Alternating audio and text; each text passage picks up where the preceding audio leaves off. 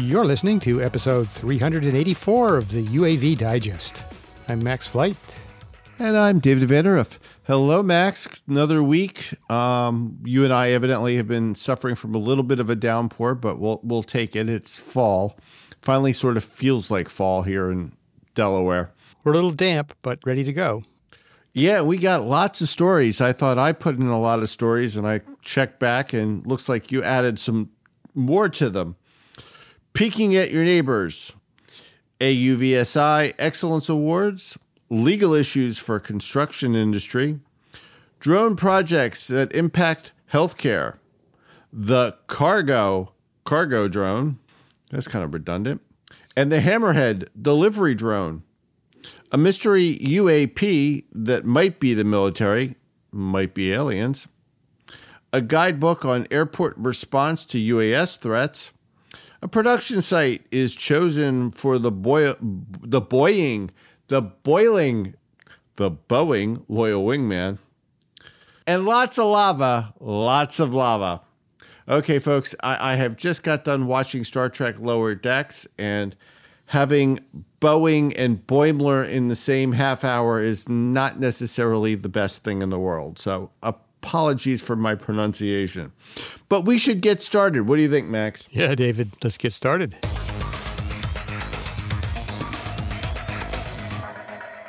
Ohio City is considering an anti drone voyeurism law. So, Hamilton, Ohio resident said a man was using a drone to look in windows, fly over children playing in their yards, and chasing a woman down the street. So, needless to say, the town is going to do what they already have, which is they're setting up voyeurism or privacy laws involving drones. They're going to try to, it looks like. This man actually took some video footage of this and took it to the police, but they couldn't really do anything. So he approached the city council and they proposed a new local ordinance this would do a lot of things. It would prohibit the use of drones to commit voyeurism. But how it does that or how it tries to do that is, um, well, it's pretty onerous, I guess. Um, the proposed law would make it illegal to use drones to invade the privacy of another's home, office, enclosed space, or the private space of another. Uh, also, to fly over property without the owner's consent you can't fly over, or you couldn't if this uh, goes through. You wouldn't be able to fly over crime scenes or emergency scenes. You wouldn't be able to operate drones in a manner that recklessly endangers persons, wildlife, or property, or in a manner that harasses, disturbs, intimidates, I'm reading this obviously, annoys, or threatens persons. But there's even more.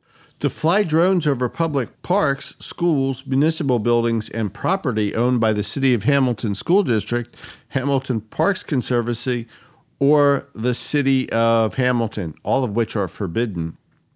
And an exemption for TV Hamilton drones would be included in the law. Let's hear it for freedom of the press.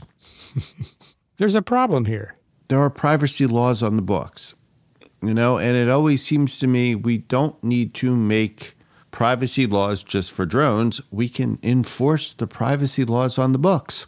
There's also a jurisdiction issue here, right? Drones are aircraft, and a local government can't regulate aircraft flying in the national airspace system. So they might pass this ordinance, but it's not defensible in a, in a court of law. Am I wrong there? No. I think Max, when I put in this story um, when we we were doing our show notes for the week, my gut impression is we need to revisit this literally at least two or three times a year, where we have to explain to people who maybe knew or that there are privacy laws on the books and drones are aircraft. You can't shoot them down you can't regulate them because that's what the Federal Aviation Administration does. So while you're trying to do something to do something, it's not very effective. So I couldn't just stand by, David. So I had to do something. So, Uh-oh. so I wrote proactive an e- Max. Look out! I know, I know. I sent an email to the mayor of Hamilton, and I explained these things to him. I'm not sure I'll hear back. If I do, I'd be interested to know what what he has to say. But uh, yeah, I try to make him aware that no jurisdiction. I mean, you can pass an ordinance that you know if you want to, if it makes you feel better, but courtroom, you know, it's going to get thrown out because of lack of proper jurisdiction. Stay tuned till next week when we will find out if Max Flight gets an answer from the Ohio. So let's talk about drones for good. African Drone and Data Academy wins International Humanitarian Award. And this was from um, AUVSI. So lots of good news there. Max, what else is going on in the drones for good category? Well, the uh, AUVSI, the Association for Unmanned Vehicles Systems International, uh, has something they call the XCELLENCE Humanitarian and Public Safety Awards. And they just announced the, the winners of uh, the awards, or rather, there was an awards ceremony, I should say, was held at the AUVSI XPONENTIAL 2021. And in the humanitarian project slash program category, uh, one of the winners was the UNICEF African Drone and Data Academy, uh, which has been in operation since 2020. And this came about because uh, UNICEF partnered with Virginia Tech. And the idea was to provide African youth with different skills drone skills, data skills, entrepreneurship skills. And so this is a 10 week course where students learn how to build and test and, and fly drones and also analyze drone imagery and data.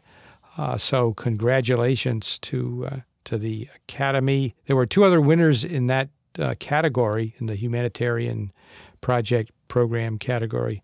One was ALTI UAS ALTI for they're doing some flying in Indonesia, and also Mission Go, who you may recall had the longest UAS human organ delivery flight. So that's one category with three winners. There's another category with three winners, David, the public safety project slash program category.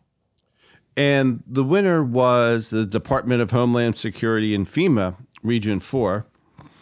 The Easy Aerial for their Smart Air Force aerial monitoring system, and the International Emergency Drone Organization for the Best Drone Practices Report for fire and rescue responders. So all of those are really important. And AUVSI has been around a long time, Max.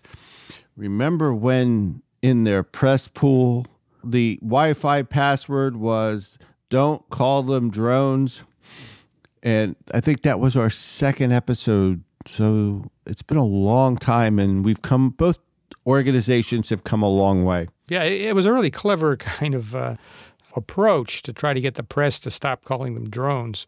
And again, if you're kind of you know new to the show or new to the uh, the whole unmanned aviation interest area, at the very beginning there, well, the very beginning, uh, there really was no very beginning, but in the in the modern era, let's say of unmanned or uncrewed vehicles, there was a lot of discussion in those early days about what do you call them, and technically they weren't drones, so we shouldn't call them drones. So yeah, that was an attempt to get the press to stop using the word drone. A very clever attempt, which of course was completely unsuccessful. Yeah, now look in hindsight, it's sort of like, yeah, okay, we, we they're drones. Yep. So the next one is drones in the construction industry, and this is from um, Shutts.com. Drones may have many applications in the construction industry, but drone usage raises a number of legal concerns. Well, of course it does. Yeah, they point out that there are privacy, safety, and insurance coverage issues. Uh, they also bring up an interesting one the duty to maintain video and still photo records. Uh, and they also know that there's civil and criminal penalties associated with using drones. So this this piece well, is clearly in Hamilton, Ohio. There is. yeah, yeah, I guess so. So this this is a piece that's I think meant to educate those in the construction industry um, who are certainly recognizing all the great applications um, that um, you know they can take advantage of, but the article wants to, the author wants to point out that, you know, there are some pitfalls, some, some things you need to keep in mind or be aware of as you, uh, you know, incorporate drones into your commercial construction business. And I love the fact that I can talk about insurance these days. And this was an important part. Your policy might consider drones as an aircraft and trigger a coverage exclusion. Yeah, that definitely would be a problem. You know, there's nothing worse than finding out that you're flying an aircraft and it's excluded from coverage and you have an incident and it's not covered. So, if you're in the construction industry, um, as well as anytime you're doing sort of professional flying with a UAS or a UAV, please check your insurance because you want to be covered should something happen. And on privacy, if an activity would be illegal for a person to perform, don't do it with a drone unless you're in Hamilton, Ohio.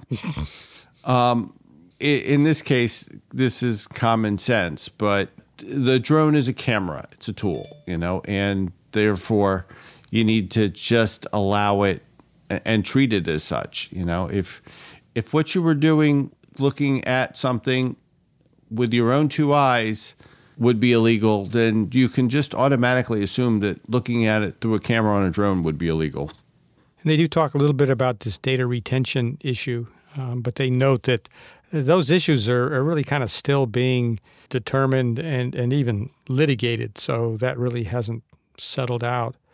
And the overall conclusion, I think, of this piece, which is if you're going to use drones commercially in your industry, maybe you should seek legal advice just to understand, you know, what some of the limitations are and the things you should be watching out for.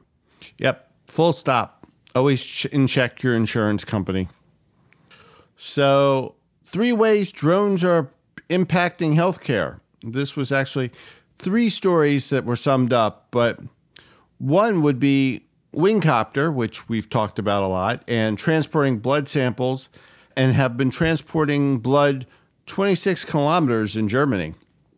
Pretty impressive. That's definitely impacting healthcare. The second example they give is delivering COVID 19 vaccines and they look at Skye Air and note that they're trialing vaccine delivery within a 12 kilometer range. They're doing that in India. And you know, you might think, well, don't some vaccines have to be temperature controlled and all that? And the answer is yes. And they're using temperature controlled containers uh, to be uh, carried by their drones. And the last one I thought was the most interesting of the three we've talked about, which is disease control. In the Philippines and Malaysia, the London School of Hygiene and Tropical Medicine are using drones equipped with thermal cameras to follow macaques and monitor the transmission for malaria from animals to humans. So, disease control, which is kind of a really interesting, you know, Max, we talked about COVID a year or so ago where, where they were thinking about using drones to monitor fevers. In this case, they're using it to monitor macaws. And the malaria can transfer very easily from the animals to humans. So the article, uh, this is in Healthcare Global, it goes into a lot more detail about each of these three examples. So if you're interested in exploring those or learning more of the uh, technical details of what those three groups are doing, then you can just uh, visit the show notes and you'll find the link to that article. So, Kargo, our friends who make the K-Max have got a new product out called Kargo, K A R G O. Kind of like cars for kids, but a much better jingle. They unveiled a medium lift UAV to resupply and distribute to the Marine Corps. This is from Kargo's press release, Defense News, and Shephard Media. So the cargo UAV, I think that's funny. It's a cargo UAV spelled with a K. But anyway, it self deploys beyond 500 nautical miles. Now, this is, you know, this is a, well, I would call it kind of a beast, I guess. It can carry up to 800 pounds of payload. So this isn't your tiny little quadcopter. Uh, it has built in autonomy, including sense and avoid, and uh, highly accurate deliveries. Uh, you can deliver payloads uh, with this right to the point where you want them. It's designed for easy transport and deployment, and it fits into a standard cargo container. Of course, it's folded up inside that container, but uh, according to the company, it will be able to transition from being fully stowed in the container to flight ready in a matter of just a few minutes, only requiring two personnel to do that. Uh, so, really quick deploy, especially for something so large. The KMAX program has been so successful as an optionally crewed vehicle, um, and the Marines loved it in Afghanistan for supply. So, Kaman says this concept replaces the semi permanent forward bases and large concentrated forces with smaller units and distributed teams that can operate across large distances. So you forward deploy, and then you can deploy even further inland. Um, with a 500 nautical mile radius is pretty amazing. And we have a, a, video of this, and again, we'll put that in the show, show notes, of course. It depicts autonomous supply both to a remote location and also doing ship to ship i think is is what i saw there um, it's an animation and it's a good one it, it you know it's pretty high quality so you can really get a sense for for what this can do you know what i kept thinking that would be in the belly of uh, one of these cargo uavs would be a like kangaroo no like no like a swarm of uh, of smaller drones. So this thing could deploy a swarm right at the point where you know it's needed. Uh, then you know return to base, or yeah, maybe these things are expendable. I don't know what the uh, projected price of these things is. You know, you've been watching way too much science fiction, dude. yeah, one autonomous vehicle delivering multiple other autonomous vehicles. It makes, makes yeah, I know. You've yeah, just like the old song, "Send in the drones." Yeah. So let's go to the civilian side. At the UAV Expo Americas 2021, the Hammerhead EV20 was presented. The Airlogix Hammerhead EV20 is an autonomous eVTOL delivery drone. Not quite as big as the K the the cargo, but uh, still a sizable drone. Empty weight 132 pounds, maximum takeoff weight 176 pounds. So this is obviously a bunch smaller than the, uh, the cargo drone we were just talking about. Payload 44 pounds, uh, which is uh, 20 kilograms, in a range of 62 miles. And of course, it's electric. Now, it, it's got two flight modes. It can either fly in quadcopter mode or in fixed wing mode. Uh, it uh, has the ability. Boy, this thing is pretty uh, wind resistant. It can survive 49 knot average winds and gusts to 58 knots. So this could take some some breezy weather. Airlogix says this quote eVTOL aircraft is for middle mile commercial and human, humanitarian delivery of urgent or regular supplies. So you're not doing that final mile, but you're doing a substantial distance. I, I guess Max primarily in a humanitarian would be the optimal thing where you've got to get in quickly and go longer than that final mile. Hmm. And uh, but we have a lot of videos this episode, David. We have a video of the Hammerhead EV20 uh, that we'll put in the show notes, and you can uh, take a look at see what this thing looks like and what the mission is that they envision. So another story. This one I thought was really kind of interesting, Marriage. I, I don't think we can call it a You're Grounded file, but it definitely is unique. This is from Drone DJ. Tucson police evading super drone quadcopter like with propellers reflecting light. Last February, a drone outmaneuvered and outran a police aircraft over Tucson. We talked about that and there's more information about it now. You might recall that you know there was this this aerial event. Uh, there was a Customs and Border Patrol helicopter that was initially involved, and then a uh, police helicopter got involved. There was a 70 mile chase at speeds of over 100 miles an hour, and this went on for an hour, altitudes of up to 14,000 feet. And they couldn't catch this this drone, this UAV. They don't know what it was. Well, the more information we have now, the little more information, comes as a result of the Drive's war zone reporter, Brett Tingley. And he used a Freedom of Information Act request to get some more information. He got some documents that with correspondence saying that a observer, somebody said that the what they were chasing was kind of quadcopter like, and uh, as you said earlier, David, that the whatever it was had propellers reflecting the city light uh, when it was in hovering mode. Also, that they estimated this thing to be between three and five feet wide. So, a little more information about it, but still don't know what the heck it was. Yeah, and this is two credible sources. You know, a police helicopter and Customs and Border um, Patrol. Patrol. Yeah, maybe maybe more will come out, but clearly there was a drone buzzing around. Either that, or there was a very tiny UFO. Yeah, I, I'm thinking this is military. I don't know who's military, but I, I think this might be military. It's either military, something that's being tested, or it's aliens. I don't know. Maybe little tiny aliens. Little tiny aliens. Yeah, I think it's military. So the next story will will help. You know, the next one is a guidebook on airport response to UAS threats, developed by Woolpert, published by the National Safe Skies Alliance.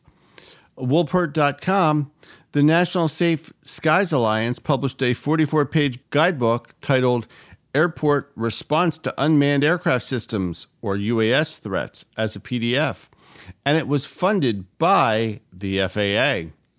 And this guidebook is designed to help airport operators, and it looks at creating a plan for threats, assessing threats, uh, responding to them, and recovering from threats. All this from UAS operating in unauthorized airspace.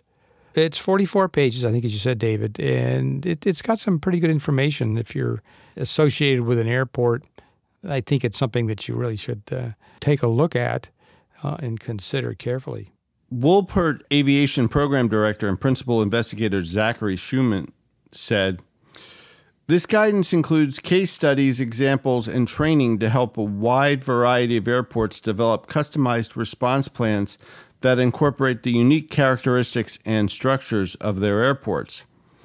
It also identifies stakeholders who need to be involved in planning such efforts, outlining how to assess threats, develop mitigation strategies, inspire community involvement, and implement communications best practices. This information will help airports be better prepared to protect the airspace for their safety and all concerned. So, if you are active with an airport, definitely a document um, that you can find. And you can find it, of course, the link to the PDF on our website at the UAVdigest.com. That's right. David, lava. I saw this on the news. Oh, did you? Oh, uh, well, video of the week. You know, lava is one of those things that, you know, between it and whales, I think it's a tie on what we see a lot of. But this one shows lava swallowing a La Palma swimming pool. Um, it's Spain's La Palma volcano swallowing a swimming pool and houses on its way to the coast on Monday. Yeah, it's kind of amazing what happens when lava hits water. So, yeah, this is pretty dramatic. Uh, I mentioned it was on the news. I saw it on the on the national news, but just a short clip, uh, which I really suspect was from this video. The video is is quite a bit longer, and gives you a different perspective, I think.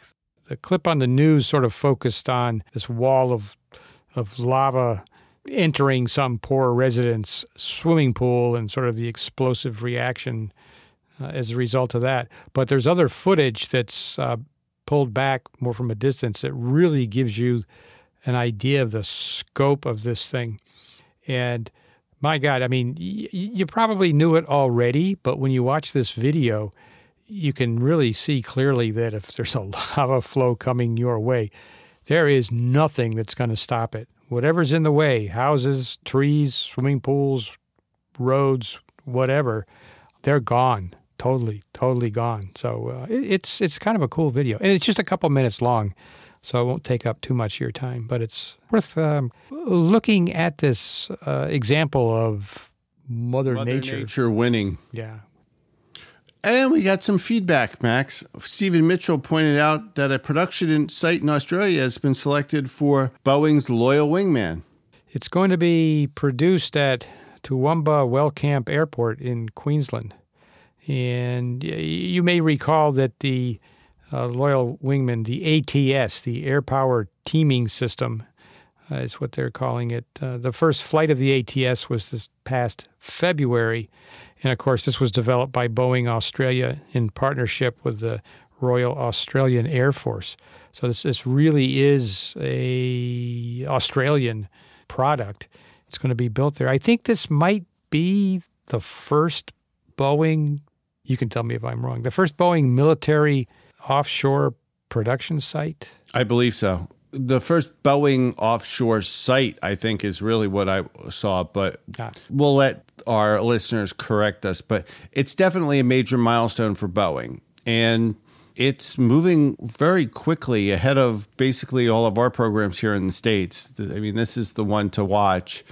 So we'll we'll see what happens, what the next step is, and production should begin by 2025. Excited to see that. All right. Well, we want to thank you for listening to the UAV Digest. This has been episode 384, and you can find us at the UAVdigest.com. Look for the show notes there. We've got a lot of videos this episode and uh, maybe some other photographs, some other images of some of these other unmanned aircraft that we've been talking about this episode. And of course, you can find us on social media. Both Max and I are on LinkedIn, on Facebook, on Twitter. But of course, you really want to join our Slack listener team. And you do that by sending us an email to um, feedback at the UAVdigest.com. And we'll send you a link and you can join the conversation and catch up on a lot of the news that we don't get to talk about during the week that does pop up. So, with that, I'm going to say we'll see you next week. This is David, And this is Max saying goodbye till next time.